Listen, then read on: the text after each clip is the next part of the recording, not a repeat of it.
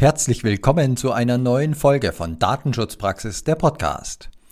Heute haben wir viele Themen. Wir berichten von der 22. IDACON, dem Kongress für Datenschutz in München.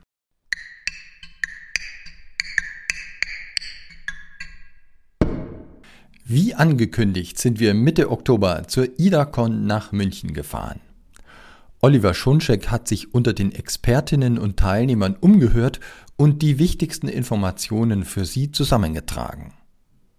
Es war eine tolle Veranstaltung. Der Austausch mit den Live-Anwesenden hat wieder viel Spaß gemacht. Und bevor ich nun gleich ihn und seine zahlreichen Interviewpartnerinnen und Partner zu Wort kommen lasse, kann ich Ihnen schon mal für Ihren Kalender den Termin der nächsten, der 23. IDACON verraten vom 7. bis 9. November 2023 wieder in München. Jetzt aber geht es los. Ich übergebe an Oliver Schoncheck und seine Gäste. Heute führen wir unsere Gespräche für den Podcast live vor Ort in München. Wir sprechen sowohl mit der Kongressleitung als auch mit den Vortragenden und fangen so wichtige Themen und Stimmungen im Datenschutz ein. Freuen Sie sich also auf viele Interviewpartnerinnen und Partner und jede Menge Einblicke in aktuelle Datenschutzentwicklung, fast als ob Sie vor Ort dabei wären.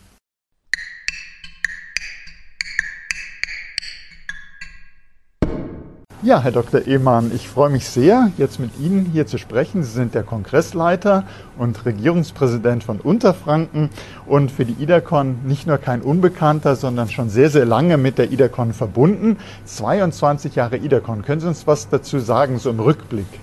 Ja, in der Tat bin ich sehr lange mit der IDACON verbunden, nämlich von der ersten IDACON ab.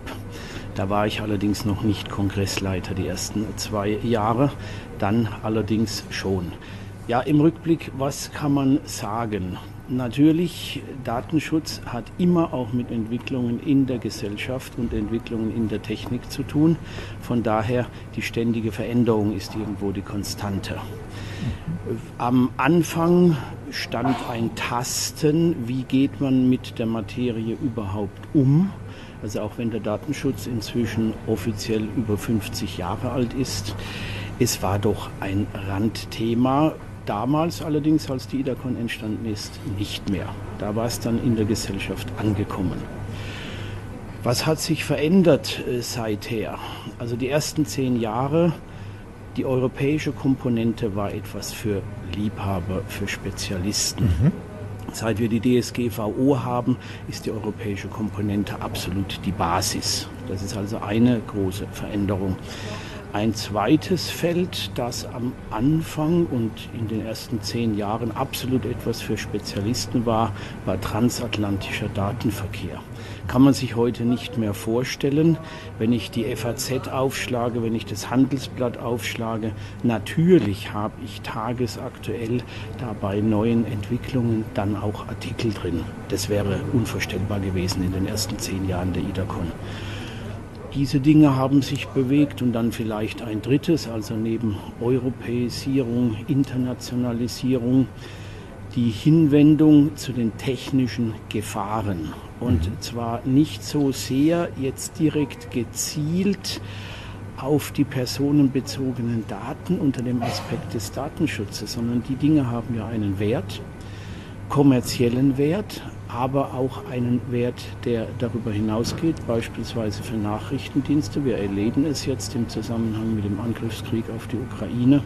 Da geht es auch um Daten. Mhm. Da wird Cyberkriminalität als eigenes Kriegsfeld eröffnet, das muss man leider so sagen. Das hat natürlich Rückkopplungen auf den Datenschutz, auf die Tätigkeit auch der Datenschutzbeauftragten. Es ist also nicht von ungefähr, dass Themen wie Cybersicherheit jetzt ganz klar mit auf der Agenda stehen und eigentlich man sich als Datenschutzbeauftragte, Datenschutzbeauftragter immer mehr damit beschäftigen muss. Einerseits, welche Gefahren bestehen dort, aber auch, wie kann man denn die Lösungen möglichst datenschutzgerecht einsetzen, weil ja gerade auch von Sicherheitsseite man versucht immer möglichst viel zu wissen, um Gefahren erkennen zu können. Und auch da muss ja der Datenschutz mitwirken, dass das alles so im Rahmen bleibt. Ja, da ist natürlich ganz klar ein Spannungsverhältnis vorhanden. Als Sicherheitsbehörde verantwortlich für die Gefahrenabwehr werde ich immer versuchen, relativ viele Daten zu bekommen. Ich will nicht sagen, alles, was irgendwo zu bekommen ist. Auch diese Menschen wissen um gewisse Grenzen, was man nicht tut, ohne Schaden für die Gesellschaft. Aber die Tendenz ist doch die, möglichst viele Daten haben zu wollen mhm. und haben zu müssen auch. Und dem steht gegenüber die Notwendigkeit, den Datenschutz, die Privatsphäre nicht gewissermaßen auf dem Altar der Sicherheit zu opfern. Äh, denn dann wäre die Sicherheit auch irgendwo leer gelaufen. Was wird denn dann noch gesichert, wenn von Privatsphäre, wenn von Persönlichkeitsrecht und all diesen Dingen nichts mehr übrig ist? Mhm. Wobei eines scheint mir wichtig, wenn wir über Cybersicherheit sprechen. Es wird immer wieder vermutet, dieses Thema sei jetzt ganz aktuell hochgekommen wegen des Angriffskrieges und drumherum. Ja, klar, da hat es eine besondere Aktualität erlangt. Aber ich nehme das seit mindestens zwei Jahren als relevantes Thema wahr. Ransomware-Attacken, die hatten wir bereits vor dem Ukraine-Krieg. Wir wissen ja auch in den meisten Fällen nicht, wer dahinter steckt. Und das ist mir deshalb wichtig. Nicht, dass jemand dem Trugschluss erliegt, wenn irgendwann, möglichst hoffentlich bald, der Krieg vorbei ist, dass das Thema dann erledigt wäre. Oh nein, oh nein. Das damit verbundene Wissen, das kriminell genutzt werden kann und kriminell genutzt wird, ist in der Welt. Und das wissen wir als eine der Konstanten aus der menschlichen Erfahrung. Wissen, Know-how, das da ist, wird auch genutzt, egal wie. Und ich finde das auch ganz wichtig, dass Sie uns gerade nochmal gesagt haben, Cybersicherheit und Datenschutz ein Spannungsfeld, aber äh, alleine dadurch hat natürlich die Cybersicherheit auch eine wichtige Grundlage und äh, dass man sich damit überhaupt beschäftigt. Es geht ja darum, unter anderem die Daten zu schützen, die Richtig. personenbezogenen Daten. Und da muss man eben schauen, dass es ausgewogen ist. Und äh, wie Sie so schön gesagt haben, wenn man das übertreiben würde, was schützt man dann eigentlich noch? Und äh, finde ich auch einen sehr guten, wichtigen Aspekt. Und Sie haben uns jetzt gerade aufgezeigt, die lange Entwicklung, äh, die letzten 22 Jahre, was hat sich da alles getan? Das ist sehr dynamisch man muss versuchen, als Datenschutzbeauftragte, Datenschutzbeauftragte aktuell zu bleiben. Und dementsprechend meine Frage noch an Sie zum Schluss. Wie kann man das denn schaffen, dass man sich da aktuell hält? Was ist da Ihr Tipp? Also die Ausgangsbasis ist bleiben Sie neugierig. Das kann ich nur jedem Kollegen und jeder Kollegin sagen. Und der zweite Ratschlag, verlassen Sie die Komfortzone. Jeder kommt aus einer bestimmten Ecke. Und wenn ich zum Beispiel aus der rechtlichen Ecke komme, da bin ich relativ daheim und kenne mich aus, dann sollte ich mich ganz bewusst intensiv mit Technik befassen. Und umgekehrt. Wenn ich aus der Technik komme, bitte auch mal die Komfortzone verlassen, in den Bereich gehen, wo nicht gerechnet wird mit den komischen Abwägungen und so weiter, dann im rechtlichen Bereich. Und wenn alle Seiten das tun, dann werden wir uns in der Mitte treffen. Ja, ganz herzlichen Dank, Herr Dr. Ehmann, für diese Tipps und ich freue mich auf die IDACON 2022.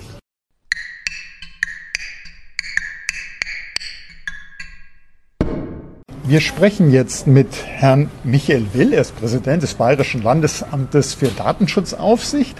Und Ihr Vortrag eben hatte ja das Thema Datenschutzaufsicht im Jahr 5 der Datenschutzgrundverordnung zwischen Alltag und andauernder Anpassung. Und für unsere Zuhörerinnen und Zuhörer, die vielleicht jetzt nicht dabei sein konnten, ganz spannend, was waren denn so die Schwerpunkte aus Ihrer Sicht im Jahr 2020 aus Blick einer Aufsichtsbehörde? Und vielleicht können Sie uns da so ein paar Highlights geben. Äh, was waren Punkte, die Sie als Aufsichtsbehörde besonders beschäftigt haben?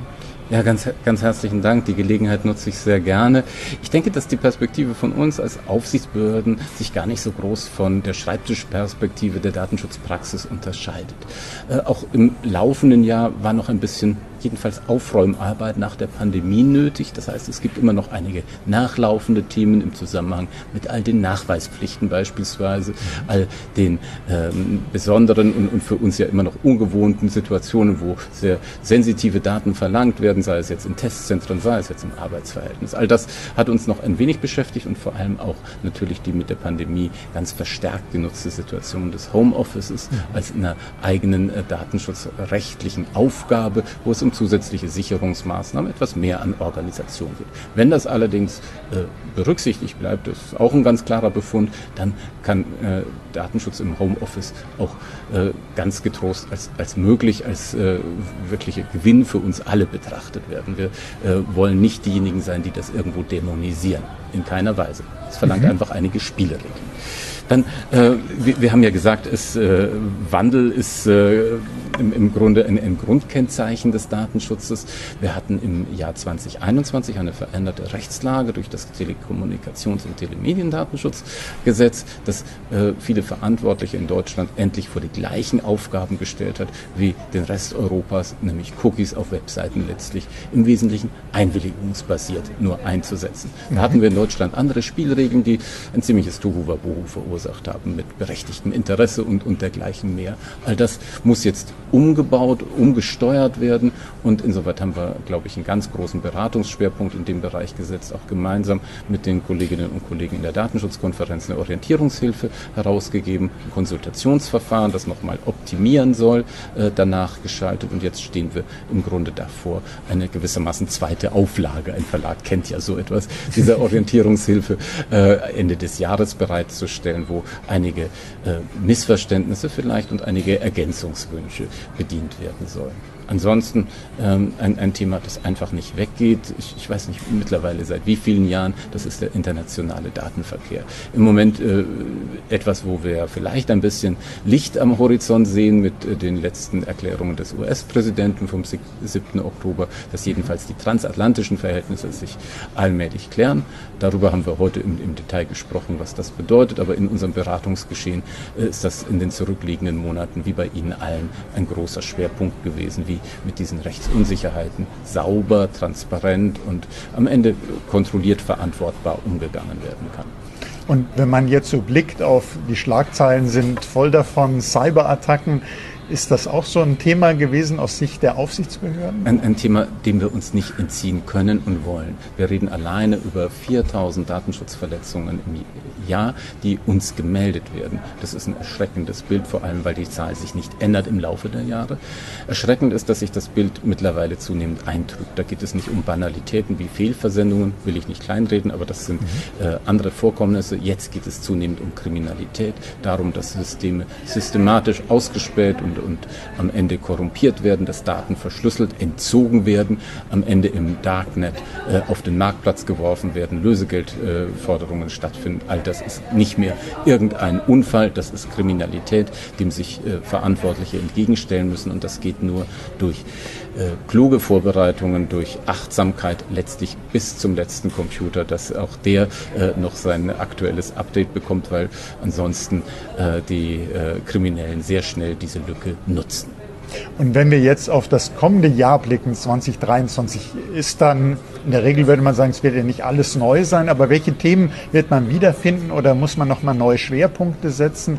Wie sehen Sie das? Äh, also ich denke, dass das, was wir jetzt gerade äh, genannt haben, die drei Punkte, äh, Cybersicherheit, Ransomware-Angriffe, internationaler Datenverkehr und Anpassung an, an, von Webseiten und anderen äh, verbundenen Geräten an die neue Rechtslage TTDSG uns bleiben werden. Was wir äh, hinzudenken müssen, ist äh, eine Debatte um den besseren Umgang mit Daten im Forschungsumfeld. Ähm, das heißt eigentlich die bessere Nutzung. Das ist ein für Aufsichtsbehörden erstmal äh, scheinbar fremdes Thema, aber letztlich geht es um klare Spielregeln, die äh, alle gut einhalten können und zu guten Ergebnissen bringen. Und das äh, letzte Thema, äh, was äh, aus äh, unserer Sicht hinzukommt, ist ein Projekt, das äh, Europa angestoßen hat, nämlich eine Verabredung im Kreis des Europäischen Datenschutzausschusses. Wir wollen uns im Jahr 2023 fokussiert mit der Stellung der Datenschutzbeauftragten befassen. Nicht, weil wir jetzt möglichst viele Missstände aufdecken wollen, sondern wir wollen gemeinsame europäische Vollzugsmaßstäbe entwickeln, die äh, Probleme, die sich auch in Deutschland immer wieder in der Praxis stellen, äh, auf einen Tisch legen, gemeinsam mit unseren Kolleginnen und Kollegen beurteilen und für sie in der Praxis daraus äh, gute Ratschläge, gute Leitplanken entwickeln. Was ich jetzt in Ihrem Vortrag auch sehr, sehr spannend fand, äh, das vielleicht zum Abschluss die Frage, die Zusammenarbeit der Aufsichtsbehörden war. Da gibt es ja so in Umfragen, zum Beispiel der Digitalverband Bitkom hat das ja immer wieder auch gebracht in der letzten Zeit. Es gibt ja so kritische Stimmen. Es gibt einheitlichen Datenschutz in Deutschland doch gar nicht. Die Aufsichtsbehörden, jeder macht irgendwie was anderes. Vielleicht können Sie aus Ihrer Sicht mal sagen, ist das wirklich so? Ist da äh, so viel Uneinigkeit zwischen den Aufsichtsbehörden? Ich, ich kenne die, dieses Phänomen, diese Debatte immer wieder, immer wenn man dem danach gehen möchte, dann verpufft es nahezu. Äh, die, die Realität, meine Schreibtischsicht sozusagen, ist, ist eine komplett andere. Wir sind in Deutschland mittlerweile sehr, sehr intensiv und, und gut abgestimmt. Wir haben ein, ein äh, sehr schön funktionierendes, sich gegenseitig auch äh, unterstützendes Netzwerk, sei es auf Leitung, sei es auf Fachebene. Und äh, in, in Europa ist die Zusammenarbeit unter dem Dach des Europäischen Datenschutzausschusses mittlerweile, äh, ob es jetzt der, der Einzelfall im Alltag ist oder ob es die großen strategischen Themen sind, mittlerweile auch sehr, sehr weit gediehen. Ich denke, äh, da haben wir es im Jahr 5 der Grundverordnung geschafft, äh, den, den Zielen, die uns die Verordnung setzt und die anspruchsvoll sind, keine Frage. Es geht um komplexe Fragen, es geht um viele Akteure, äh, ein deutliches Stück näher zu kommen und insoweit, ich will nicht alles schön und gut reden, aber sind wir wirklich auf einem sehr, sehr guten Weg und jeder, der meint, da ist aber etwas von Uneinheitlichkeit und Widerspruch, der möge sich bitte dann gerne an mich direkt wenden und mit mir diese Diskussion führen. Ja, ganz herzlich herzlichen Dank für dieses Angebot, ja. für äh, dieses Gespräch und für Ihren Vortrag, Herr Will. Und ja, dann freuen wir uns, weiter mit Ihnen in Kontakt zu sein und auf viele weitere Gespräche mit Ihnen. Dankeschön. Ich freue mich darauf. Danke.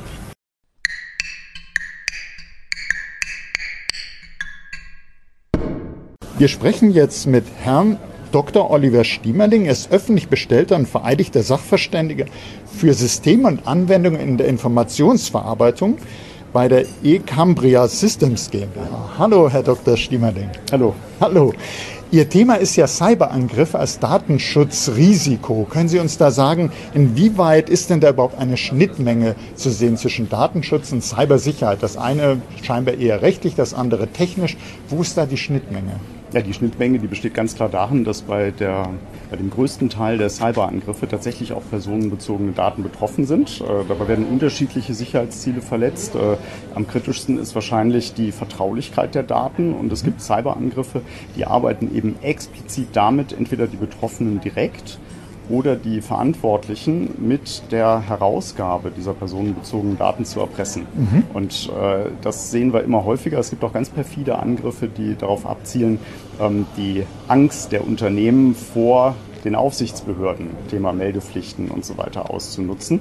Und in dem Vortrag äh, werde ich auf diese verschiedenen Klassen von Cyberangriffen eingehen, die Bezug zum Datenschutz haben. Aber die Schnittmenge ist enorm. Also quasi jeder Cyberangriff hat irgendwas mit personenbezogenen Daten zu tun.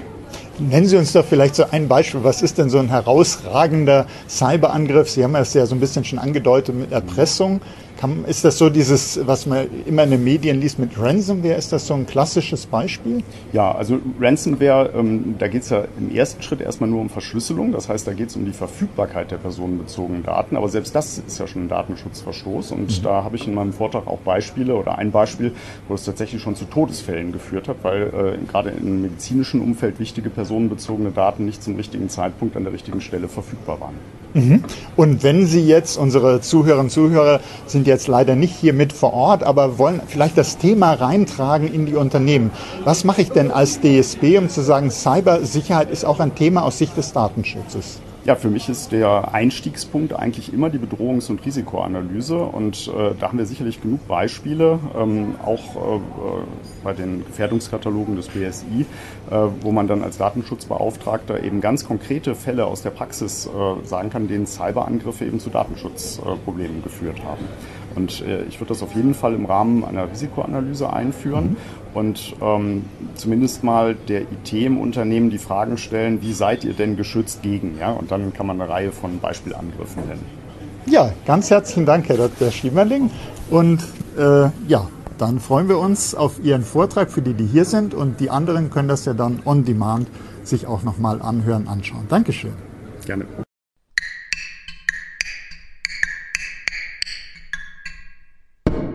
Ja, wir sprechen jetzt mit unserem nächsten Interviewpartner, Herr David Schweitzer. Er ist Leiter Bußgeldstelle beim Landesbeauftragten für den Datenschutz und die Informationsfreiheit Baden-Württemberg. Hallo, Herr Schweitzer. Hallo.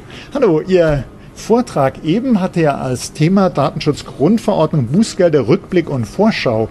Und ich hätte ein paar kleine Punkte, die ich noch mit Ihnen besprechen würde. Zum einen, waren Sie denn selbst überrascht über die Entwicklung der Bußgelder, was da so in den letzten Monaten, Jahren passiert ist? Ich muss sagen, für jemanden wie mich, der sich äh, natürlich mit den einzelnen Verfahren dann auch oder was notwendig ist, um ein größeres Bußgeld zu verhängen, dort getan hat, war es nicht überraschend, dass jetzt in den letzten Monaten und Jahren die Geldbußen auch in der Höhe zunehmen. Äh, gleichzeitig muss man auch sagen, dass die Erwartungen, die manche an die Datenschutzgrundverordnung hatten, dass innerhalb kürzester Zeit Milliarden Bußgelder ausgeworfen werden, äh, dass dies so nicht eingetreten ist, war sicherlich auch zu erwarten, wenn man, wie gesagt, darauf schaut, wie lange solche Verfahren dauern, um letztlich auch rechtssicher zu sein. Mhm, aber viele Unternehmen fürchten sich ja, es könnten Sanktionen wie Bußgelder eben kommen. Und äh, wir alle hören und lesen viel von Ransomware. Und da stellt sich die Frage, wenn mich jetzt sowas trifft, habe ich dann gleich mit einem Bußgeld zu rechnen oder wie, wie sieht das aus? Ja. ja, sehr gute Frage. Also ganz grundsätzlich ähm, ist es nicht auszuschließen. Es bedeutet aber nicht, dass jede Ransomware-Attacke automatisch ein Bußgeld nach sich zieht. Dies hängt davon ab, ähm, welches Risiko damit äh, für betroffene Personen einhergeht, äh, wie die technischen und organisatorischen Maßnahmen eben in der Vergangenheit waren, wie diese gegebenenfalls die Ransomware-Attacke begünstigt haben. Sehr wichtig ist aber aus unserer Sicht, dass man einen entsprechenden Vorfall an die Aufsichtsbehörde meldet und hier nicht aus Angst vor Bußgeldern darauf verzichtet, weil nur in einem Miteinander mit der Aufsichtsbehörde letztlich erreicht werden kann, das Risiko für gegebenenfalls betroffene Personen, Dritte zu minimieren. Also man könnte auch sagen, äh, wer ein Bußgeld vermeiden möchte, sollte nicht versuchen, den Datenschutzvorfall zu verstecken, sondern vielmehr, wenn man nicht meldet, könnte das eher noch dazu führen, dass es sanktioniert wird. Pauschalisiert, aber tatsächlich sollten wir als Aufsichtsbehörde im Nachgang bei einer größeren äh, Ransomware-Attacke feststellen, dass hier eine verantwortliche Stelle ihrer Meldepflicht nicht nachgekommen ist, wird dies eher ein Bußgeld nach sich ziehen als eine Meldung, bei der dann mögliche Mängel festgestellt werden. Vielleicht noch zum Schluss so einen kleinen Blick in die Zukunft. Was erwarten Sie denn? Also viele fürchten ja, da könnten vielleicht noch höhere Bußgelder ins Haus stehen, noch mehr. Alles wird komplexer, alles wird schwieriger. Was erwarten Sie denn als Experte? Ganz grundsätzlich wird das Thema Bußgelder weiter Fahrt aufnehmen, bedingt durch die Leitlinien des ETSA. Es werden sich thematische Verschiebungen ergeben, ähm, zum Beispiel im Bereich Cookies und Tracking. Ähm, hier waren die Aufsichtsbehörden bisher bei der Bebußung zurückhaltend, aber wie gesagt, ganz grundsätzlich wird das Thema sicherlich weiter Fahrt aufnehmen. Ja, ganz herzlichen Dank, Herr Schweizer. Ja, gerne.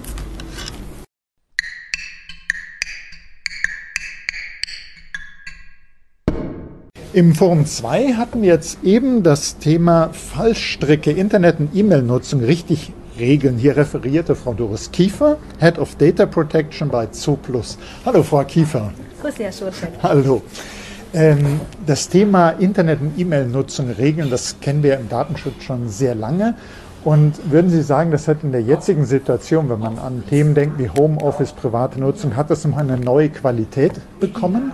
Absolut. Also ich würde wirklich sagen, dass dieses Thema nach wie vor äh, ein brandaktuelles Thema ist. Also nicht, dass man denkt, dass dieses Thema jetzt ähm, ja äh, quasi keine, keine Regelungen mehr bedarf, sondern Unternehmen brauchen nach wie vor ähm, die äh, sollen nach wie vor die Internet- und E-Mail-Nutzung ähm, regeln. Und Sie haben es schon angesprochen, gerade ähm, die Pandemie hat gezeigt, dass Arbeiten im Homeoffice, äh, auch das mobile Arbeiten, ähm, eine Regelung bedarf, die die Arbeitnehmer ähm, ja, wissen müssen und kennen müssen. Und umso wichtiger ist es, dass Unternehmen Regelungen diesbezüglich äh, aufstellen und nicht zuletzt auch durch das TTDSG ist äh, vielleicht auch ähm, der Glaube, dass sich möglicherweise dort an der Gesetzeslage etwas geändert hat. Ähm, vorweggenommen hat er nicht. Äh, also es ist nach wie vor die gleiche Diskussion, die wir auch ähm, zu TMG und TKG-Zeiten geführt haben. Aber ich denke schon, dass ähm, dieses Thema aufgrund dessen auch ein sehr aktuelles Thema nach wie vor. Würden Sie denn sagen, dass die Unternehmen heute auch neue Herausforderungen haben? Absolut. Ähm, gerade durch ähm, das Thema Homeoffice äh, sind die oder haben die Arbeitgeber vielleicht auch eher das Gefühl, dass sie gar nicht mehr so zu ihren Arbeitnehmern durchdringen. Äh, und umso wichtiger finde ich es dann in dem Bereich auch ähm, transparente Regelungen zu schaffen und den Arbeitnehmern aufzuzeigen, ähm, was sie dann am Arbeitsplatz bezüglich Internet- und E-Mail-Nutzung tun dürfen und was eben äh, nicht. Also ich denke, dass die Arbeitgeber ähm, ja durchaus viele Herausforderungen in dem Bereich haben, vielleicht auch die, die Angst verspüren, ich möchte jetzt gar nicht so viele Regelungen für mein Unternehmen aufstellen, weil ich meine Mitarbeiter ja halten möchte in diesen schwierigen Zeiten. Ähm, oder vielleicht auch gar nicht die Priorität jetzt auf dieses Thema legen möchte, weil ich eben ganz andere ja, Themen, ähm, die die Wirtschaft äh, heutzutage beschäftigt habe. Ähm, aber umso wichtiger finde ich, dass wir uns diesem Thema trotzdem Zeit widmen und äh, vor allem eine transparente Regelung schaffen. Ja, wir sehen also ein echter Datenschutzklassiker, der aber nicht an Aktualität verliert, sondern immer wieder neue Facetten hat. Und da möchte ich Ihnen danken, Frau Kiefer, dass Sie uns da nochmal einen Einblick gegeben haben. Sehr Dankeschön. gerne, Dankeschön.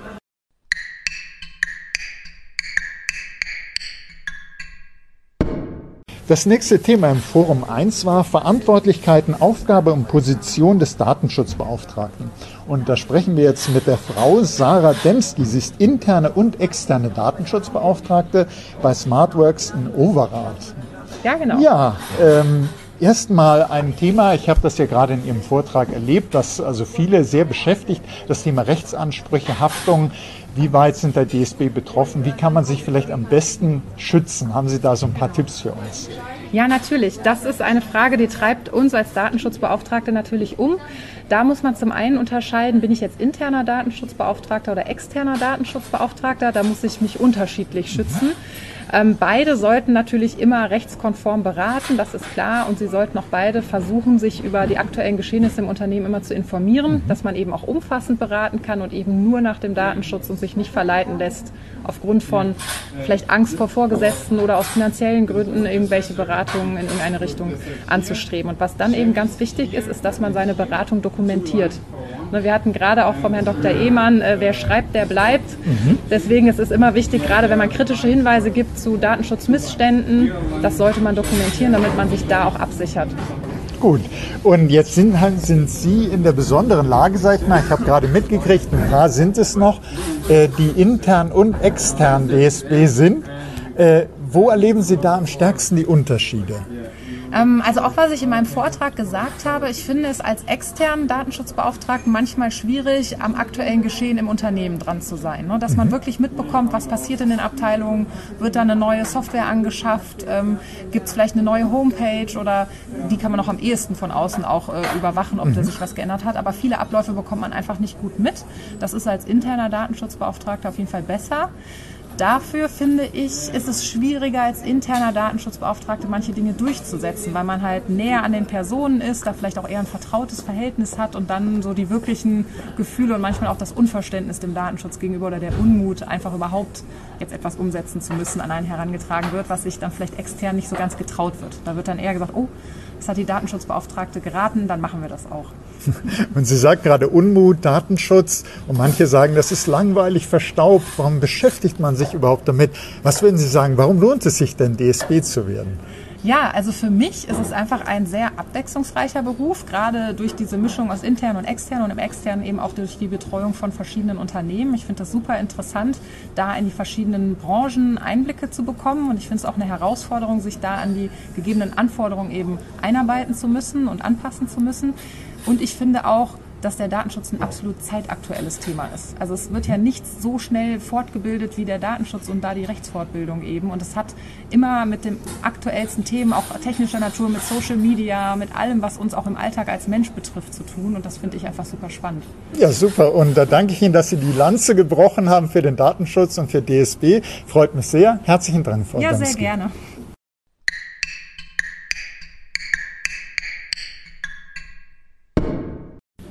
Am Abend des ersten Tages der IDACON 2022 sprechen wir jetzt mit Frau Daniela Will. Hallo Daniela. Hallo Oliver, schön hier zu sein. Hallo.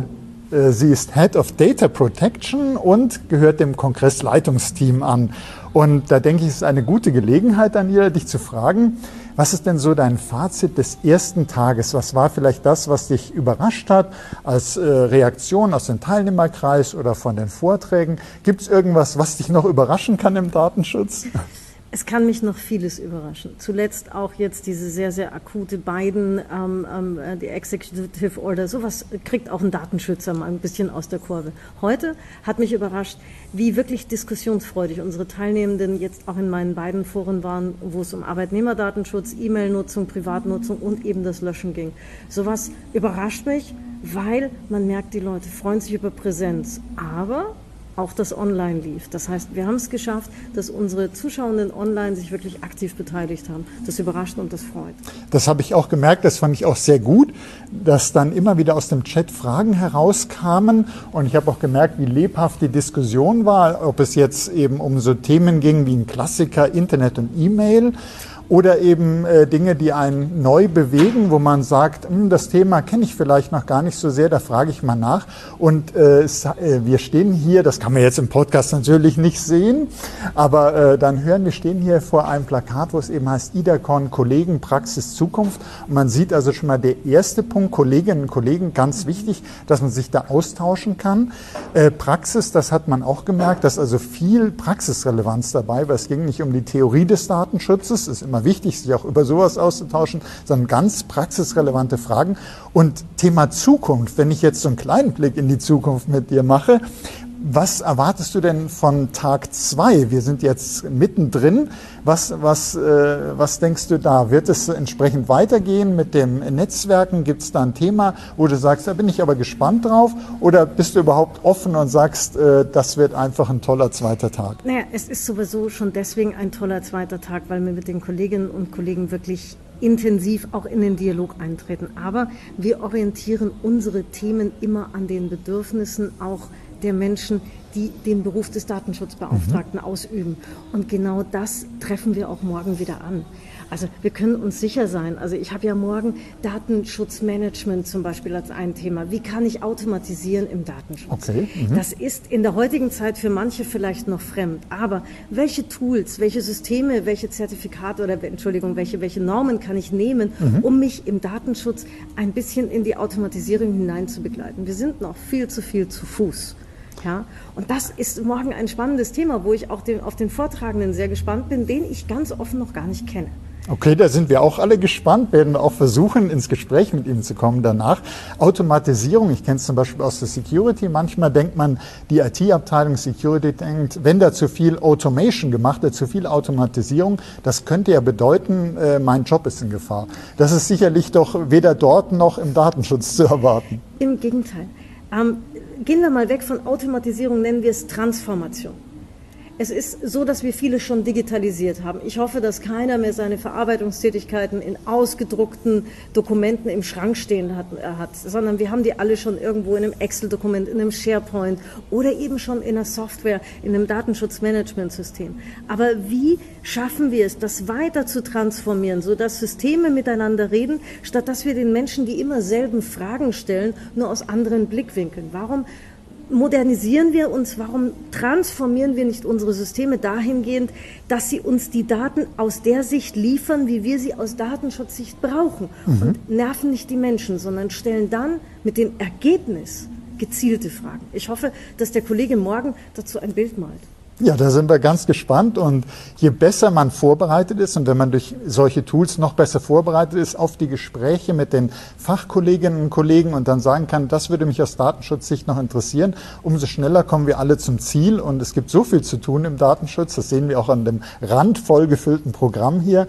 Dass es wirklich jede Hilfe willkommen ist. Und ich persönlich finde eben so ein Kongress auch eine ganz große Hilfe, äh, dass man sich sozusagen auf das nächste Datenschutzjahr gut vorbereiten kann. Sicher. Und nochmal, auch wenn, wenn manche natürlich Angst haben, dass die Digitalisierung sie wegrationalisiert. Ich möchte die oder den Datenschutzbeauftragten treffen, die nicht noch gerne zusätzliche Ressourcen hätte. Mhm. Insofern sind wir weit, weit weg davon, dass wir irgendwie Angst hätten, dass unser Job wegfällt oder dass, dass uns irgendwie Stunden wegbrechen, die wir jetzt mühsam füllen müssten. Das ist nicht der Fall. Und bitte denkt alle da draußen dran. Und hier Hashtag Team Datenschutz auf Twitter. Wir diskutieren das. Inwieweit betrifft uns der Data Act? Inwieweit müssen wir den AI Act verstehen lernen? Ja, diese ganzen Health oder Data Spaces, jetzt Health Data Space etc., das wird uns bewegen, auch wenn es dort nicht im Kern um personenbezogene Daten geht. So werden wir gegebenenfalls in ein Zeitalter hineinblicken, das uns nicht nur zu Datenschutzbeauftragten für, Betreu für äh, personenbezogene Daten, sondern für da zu Datenbeauftragten mhm. macht, zu Data Governance Officers, um jetzt mal so ein bisschen Bullshit-Bingo zu spielen. Ja, und da können wir uns hinentwickeln. Das heißt, unsere Bandbreite ist groß. Wir können uns wirklich entwickeln. Was für ein geniales Berufsfeld. Ja, super. Das denke ich ist auch wieder ein tolles Plädoyer für den Beruf des und der DSB. Herzlichen Dank, Daniela. Und ja, dann freuen wir uns auf die nächsten Vorträge der IDACON 2022. Vielen Dank, Oliver. Bis bald. Bis bald.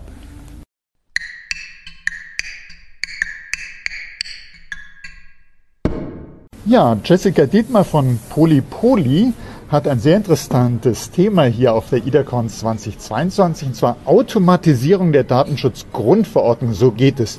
Da muss ich einfach fragen, für die, die den Vortrag nicht hören konnten, was verstehen Sie denn unter Automatisierung? Naja, im Grunde genommen versuchen wir mit Polypoly einen Paradigmenwechsel zu machen. Momentan ist es ja so, dass ähm, alle Daten, die Endgeräte, wo sie primär gesammelt werden, verlassen müssen, um auf zentrale Server geschickt zu werden, um dort ausgewertet zu werden. Durch Algorithmen, weil was man ja eigentlich haben möchte, sind die Erkenntnisse, die man mhm. daraus zieht. Und da ist eben genau dieses Problem, dass die Daten quasi die Einflusssphäre der Person, der sie gehören, verlassen, dass sie auch den Rechtsraum verlassen. Mhm. Und was wir machen bei Polypoly, wir bauen eine Edge-basierte Lösung, indem wir dieses Paradigma umdrehen. Das heißt, die Daten gehen nicht mehr zu den Algorithmen, sondern die Algorithmen gehen zu den Daten. Bedeutet also, die Algorithmen werden auf die Endgeräte geschickt, werten die Daten auf den Endgeräten aus, die Endgeräte bleiben, also die Daten bleiben immer mhm. auf den Endgeräten und dementsprechend sind sie auch automatisch DSGVO-konform weil man ja die Daten nicht runterholt, man wertet sie aus und es werden ja nur Dateninsights, also die Erkenntnisse, weitergeschickt. Also im Prinzip, äh, man automatisiert den Datenschutz dadurch, dass man den Betroffenen ihre Daten zurückgibt, mhm. ihnen die Hoheit gibt mhm. indem man die Daten dezentral speichert und mhm. nicht sozusagen auf zentralen Servern, indem man dann auch die Kontrolle darüber hat, wer greift zu, macht was mit meinen mhm. Daten. Das genau. ist also das Umdrehen des Ganzen, nicht die Daten raus, sondern die Algorithmen kommen rein. Mhm. Und äh, Sie sagten Edge, also für die, die sich damit auch nicht so beschäftigt haben, es geht darum, um jede Form von Endgeräten, die eben mhm. Rechenleistungen haben und die hier zum Einsatz kommen. Wie weit sind Sie da schon mit diesem Projekt? Grundsätzlich, ähm, das Projekt ist initiiert worden vor ein paar Jahren. Wir mussten natürlich am ersten Schritt recht viel Forschungsarbeit reinstecken. Das heißt also, initiiert wurde das Projekt eigentlich aus dem Gedanken heraus, spätestens nach dem Cambridge Analytica-Skandal war uns mhm. klar, dass Daten ein Kapital ist, was auf, der, was auf der einen Seite sehr, sehr viel bringen kann. Wir brauchen Daten, zum Beispiel bei der Bekämpfung der Pandemie, aber auf der anderen Seite auch eine ganz gefährliche Waffe sein kann.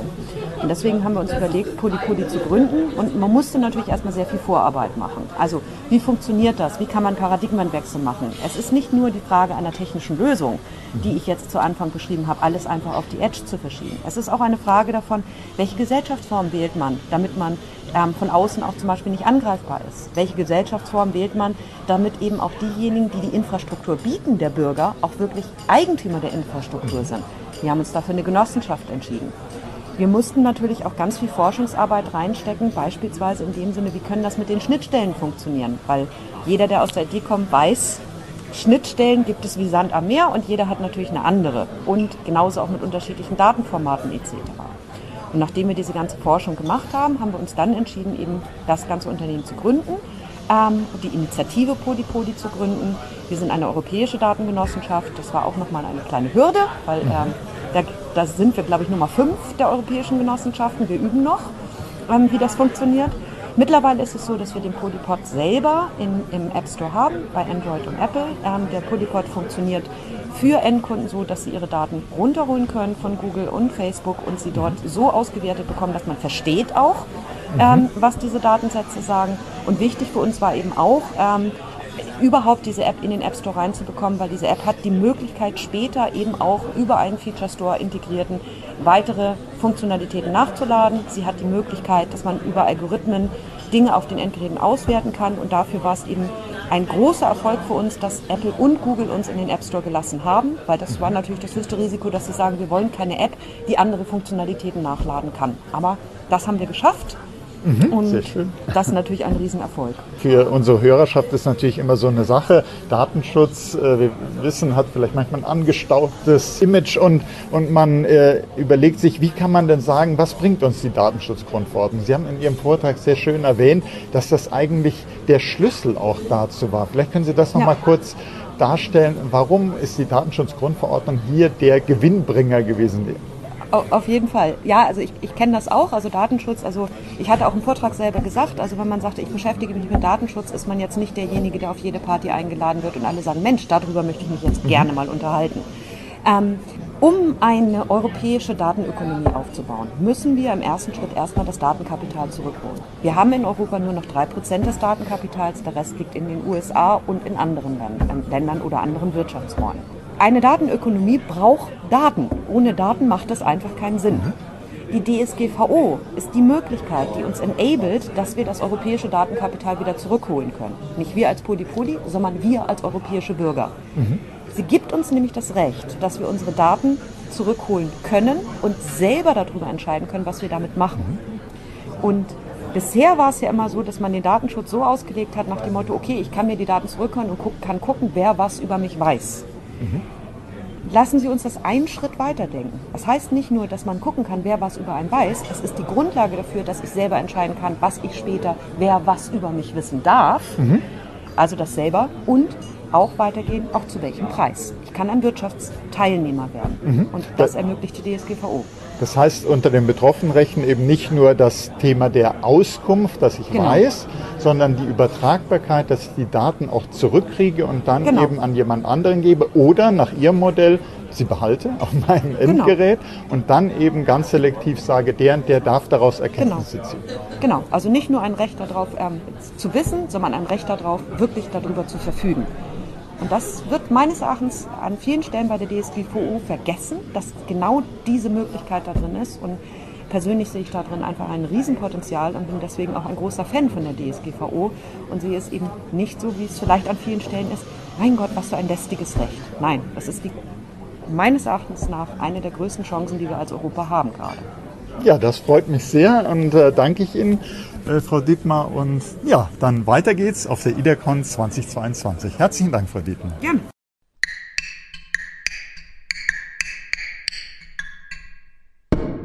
Jetzt spreche ich mit Eberhard Hecker. Er ist Geschäftsführer Team Datenschutz Services GmbH. Hallo Eberhard. Hallo, lieber Oliver. Hallo. Äh, Du hast dir eben einen schönen Vortrag gehalten über einen Klassiker Fehlversendungen. Und erstmal würde man sagen, und du hast es auch in deinem Vortrag selber gesagt, ach, schon wieder dieses Thema. Warum ist das denn eigentlich akut? Warum steht das hier wieder auf der Agenda? Passiert das denn immer noch so häufig? Es ist tatsächlich die häufigste Form der Datenschutzverletzung. Ich habe äh, von Sachsen-Anhalt äh, erst jetzt wieder kürzlich ein Papier gesehen von der Aufsichtsbehörde Sachsen-Anhalt, in dem die wichtigsten Fehlversendungen äh, als, als oberster Punkt der, der Datenschutzverletzung genannt war. Mhm. Es kommt einfach am meisten vor. Und zwar aus meiner Beobachtung ist häufiger die Mail-Fehlversendung, die aber in der Regel nicht gemeldet wird. Aber auch die Brieffehlversendung kommt nach wie vor sehr häufig vor. Und du hast ja sehr schöne Beispiele auch gebracht in deinem Vortrag, so nach dem Motto, was schief gehen kann, äh, geht schief. Und da fragt man sich, Mensch, äh, gerade Briefsendung, das ist doch nun eigentlich was, was wir Menschen anders als jetzt E-Mail, da sind, ist auch schon ein paar Tage auf der Straße das Thema, aber nichtsdestotrotz mit Brief sind wir doch gut vertraut und dennoch ist passiert und passiert. Was kann man denn dagegen machen? Sollte man da technisch gegensteuern? Geht es eigentlich um mehr Awareness? Wie kann man denn dieses Problem zumindest mal verringern? Also wenn ich mir die Einzelgeschichte jeder Fehlversendung ansehe, dann das ist ja jedes Mal eine eigene Geschichte. Das, dasselbe Thema gibt es selten zweimal hintereinander. Ähm, dass zwei Arztrechnungen zum Beispiel vertauscht werden oder äh, dass äh, Dinge falsch versendet werden, die äh, sensible personenbezogene Daten mit dabei haben. Dann stelle ich immer wieder fest, dass die, die, das Gegensteuern immer im persönlichen Gespräch besteht. Also ich versuche erstmal rauszukriegen, was ist passiert. Mhm. Was ist genau der Grund dafür gewesen, dass diese Fehlversendung geschehen ist? Und was mir erschreckend häufig passiert, ist, dass Arbeitsdruck ein Thema ist. Das heißt, da muss noch was schnell gemacht werden, bevor ich in den nächsten Termin muss. Videokonferenzen, da habe ich keine Auswahl mehr, da muss ich rein, ja, ich kann nicht einfach wegbleiben. Und dann mache ich das noch schnell fertig und dann klebe ich halt mal zwei Briefe falsch zu oder ich klebe das, äh, steck's den falschen Umschlag rein. Das Positive bei Brieffehlversendung ist, dass zwei Personen betroffen sind, ne, weil man die vertauscht. Selbst wenn ich es in der Reihe, zehn Stück, immer einen Umschlag weiter reinlege, dann sind es immer nur zwei Personen, deren Daten betroffen sind. Also das ist das Positive dran. Da kann mhm. ich mit den Menschen Kontakt aufnehmen. Bei einer Massen-Mail-Versendung geht das nicht mehr.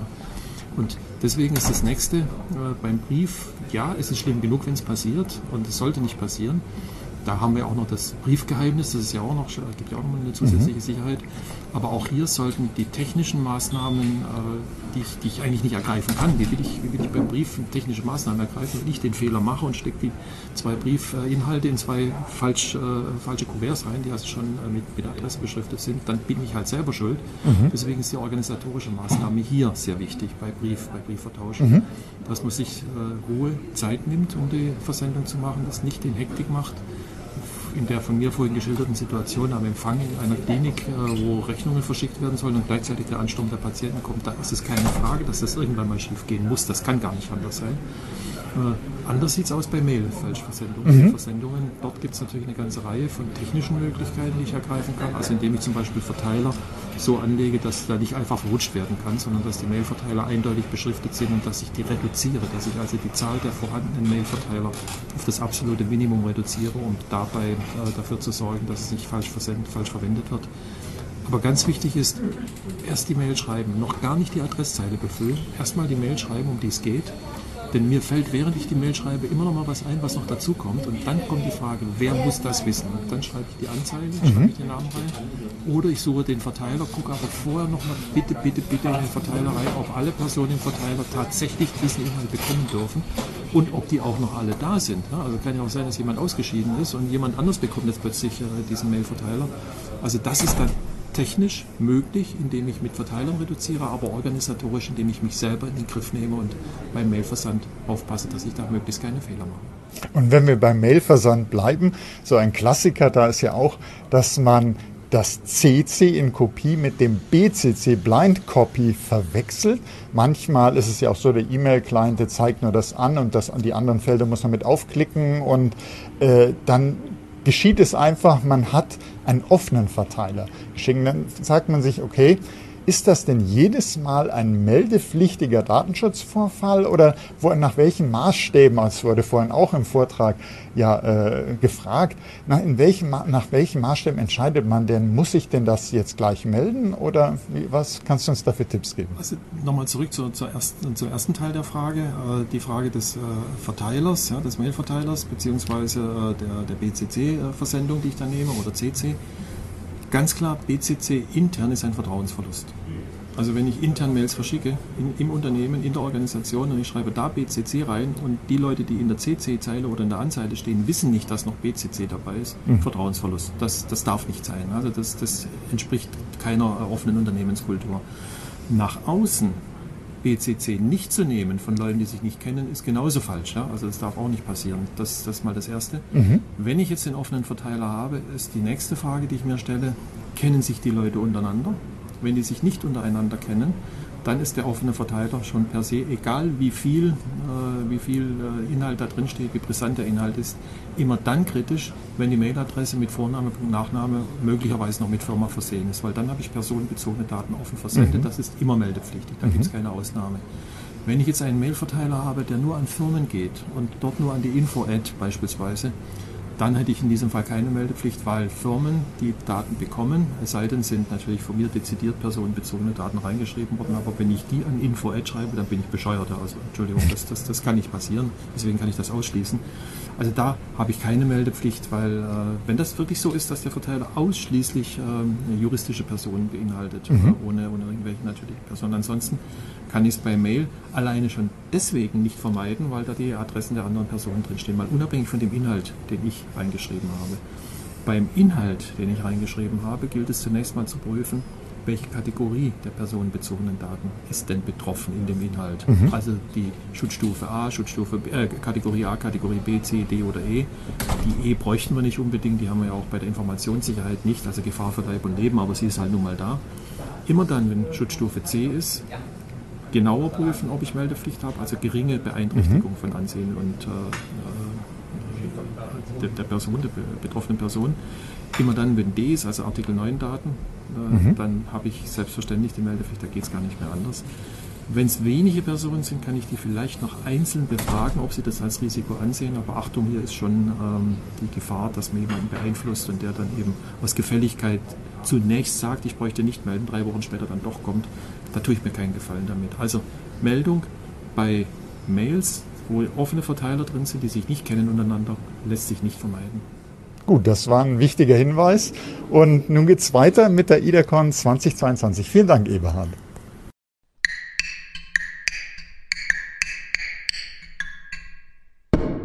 Ja, wir freuen uns jetzt mit Frau Barbara Thiel, Landesbeauftragte für den Datenschutz Niedersachsens, zu sprechen. Sie haben heute hier einen Vortrag Beschäftigten Datenschutz im Zeitalter der Digitalisierung.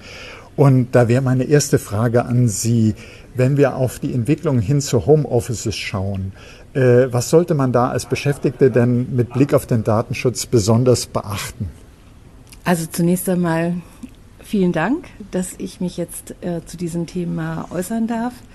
Ähm, ich denke, gerade im Bereich des Homeoffice ist es wichtig, dass die Beschäftigten darauf achten, so wenig wie möglich von ihrer privaten Umgebung preiszugeben, ähm, so wenig wie möglich ähm, äh, sich in einem Bereich aufzuhalten, wenn sie mit der Außenwelt kommunizieren, der äh, doch viel über private Gewohnheiten zum Beispiel eröffnet. Und wenn man schaut, viele Arbeitgeber wollen ja gerne wissen, wie es ihren Beschäftigten äh, im Homeoffice denn so ergeht. Man ist entfernt, man ist getrennt, man weiß nicht, was ist da. Und da gibt es jetzt Online-Tools inzwischen, wo man versucht, das Wohlbefinden der Mitarbeiter so ein bisschen zu messen äh, in den Homeoffices. Und da gibt es zum Beispiel eine Lösung von Microsoft. Können Sie da so ganz generell was zu sagen? Also diese Lösung als solche kenne ich nicht. Ähm, wenn ich das so höre, ähm, dann äh, soll das sicherlich auch so eine Art Ersatz der Kommunikation sein, die mhm. ansonsten eben direkt am Arbeitsplatz stattfindet und die ich auch in Zeiten von Homeoffice nach wie vor für sehr erforderlich halte, weil es eben auch der Identifikation mit dem Arbeitgeber und natürlich auch der Teambildung nutzt. Aber mhm. das, was Sie da jetzt gerade beschreiben, das geht möglicherweise in Richtung Leistungs- und Verhaltenskontrolle. Und das wäre dann ein Aspekt, der darf im Beschäftigten-Datenschutz eben nicht sein. Mhm. Und äh, Ihr Vortrag behandelt ja auch so einen Blick auf das Thema Beschäftigten-Datenschutz. Was, was kommt da noch? Und äh, wir alle warten eigentlich ja schon seit einiger Zeit auf ein spezielles Beschäftigten-Datenschutzgesetz. Was wäre denn da Ihre Hoffnung, Ihr Wunsch an ein solches Gesetz? Na, zunächst einmal habe ich den Wunsch, dass es tatsächlich kommt, weil es mhm. hat ja schon viele, viele Versuche gegeben, die dann aber alle letzten Endes im Sande verlaufen sind. Ähm, ich denke schon, dass es jetzt nochmal zusätzlichen Auftrieb geben wird durch Fragestellungen, über die jetzt der EuGH entscheiden muss im Zusammenhang mit dem äh, hessischen Datenschutzgesetz. Da gibt es eine Bestimmung, die ist nahezu wortgleich mit dem Paragraphen 26 BDSG. Und äh, an der Stelle ähm, wird es möglicherweise sogar dazu führen, dass man den Paragraphen 26 eben dann tatsächlich nicht mehr auf die Öffnungsklausel des Artikel 88 stützen kann. Mhm. Das würde dann eine neue Notwendigkeit erzeugen, über die man bisher noch nicht nachgedacht hat. Ähm, wir haben als Datenschutzkonferenz uns ja schon vor geraumer Zeit ein weiteres Mal erneut zu dieser Notwendigkeit geäußert und haben in dem Zusammenhang gesagt, dass gerade in der Welt der Digitalisierung, gerade bezogen auf die vielen Möglichkeiten, die jetzt digital eröffnet werden, Regelungen erforderlich sind, die ähm, an dieser Stelle eben auf der einen Seite diese Möglichkeiten aufgreifen, auf der anderen Seite aber eben auch sehr deutlich aufzeigen, welche Grenzen, rechtliche mhm. Grenzen dann tatsächlich notwendig sind. Ja, herzlichen Dank, Frau Thiel. Wir sind gespannt, was da noch kommt im Beschäftigten-Datenschutz und freuen uns auf Ihren Vortrag. Dankeschön. Ich danke auch.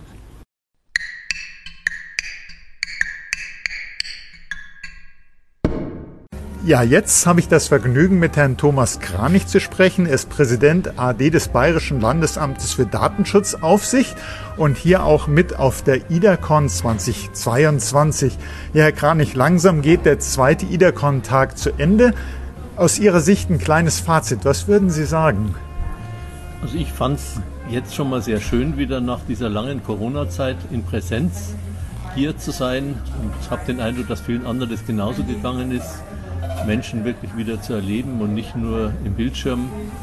Das ist schon mal unabhängig von dem Inhalt etwas, was ich sehr schön gefunden habe. Mhm. Und vom Inhalt, ja, ähm, ist, Datenschutz ist nach wie vor ein sehr spannendes, innovatives Rechtsgebiet, ähm, was sehr schön ist, andererseits halt auch so ausufernd ist, dass man eigentlich gar nicht alles wissen kann. Das mhm. ist dann das Risiko davon, aber das, ich finde, es macht Spaß und ich habe bei vielen auch gemerkt, die zwar manchmal ähm, über ihre Schwierigkeiten als Datenschutzbeauftragte und die Grenzen, die ihnen gesetzt werden, ähm, klagen, aber ich merke doch eine ja, überwiegend große Begeisterung an dieser Tätigkeit. Und würden Sie auch sagen, wenn man so vielleicht auch nach dem Kongress wieder daheim ist und dann mit den alltäglichen Problemen äh, als DSB zu kämpfen hat, das ist etwas, wenn man hier so zusammen war, was einem so genug Feuer gibt, um das nächste Jahr zu durchstehen. Was, wie, wie, wie halten Sie Ihr Feuer für den Datenschutz immer lodernd und flammig?